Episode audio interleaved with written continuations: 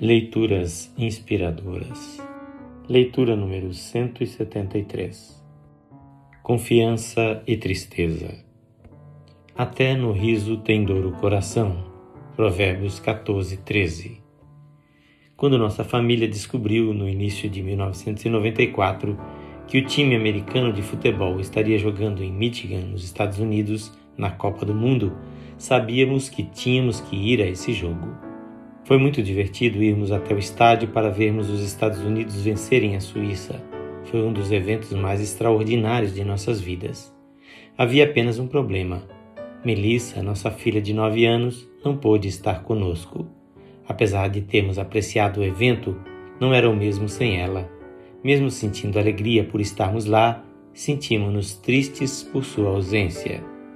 Quando me lembro daquele dia, Lembro também que a tristeza daquele dia é um pouco parecida com a nossa tristeza agora que Melissa partiu desta terra por ter morrido em um acidente de carro oito anos após aquele jogo. Apesar de apreciarmos a ajuda do Deus de toda consolação, segundo os Coríntios 1:3, todo esse consolo não muda a realidade da sua cadeira vazia nas reuniões familiares.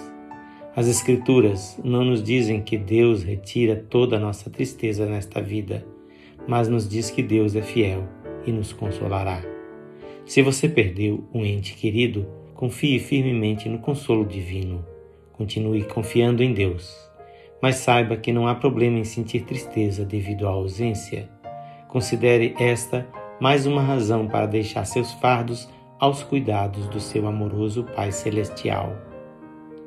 Não há tristeza na terra que não seja sentida no céu.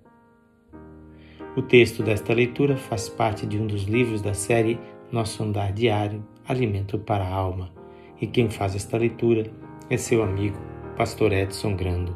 Que o Senhor Jesus abençoe ricamente a sua vida.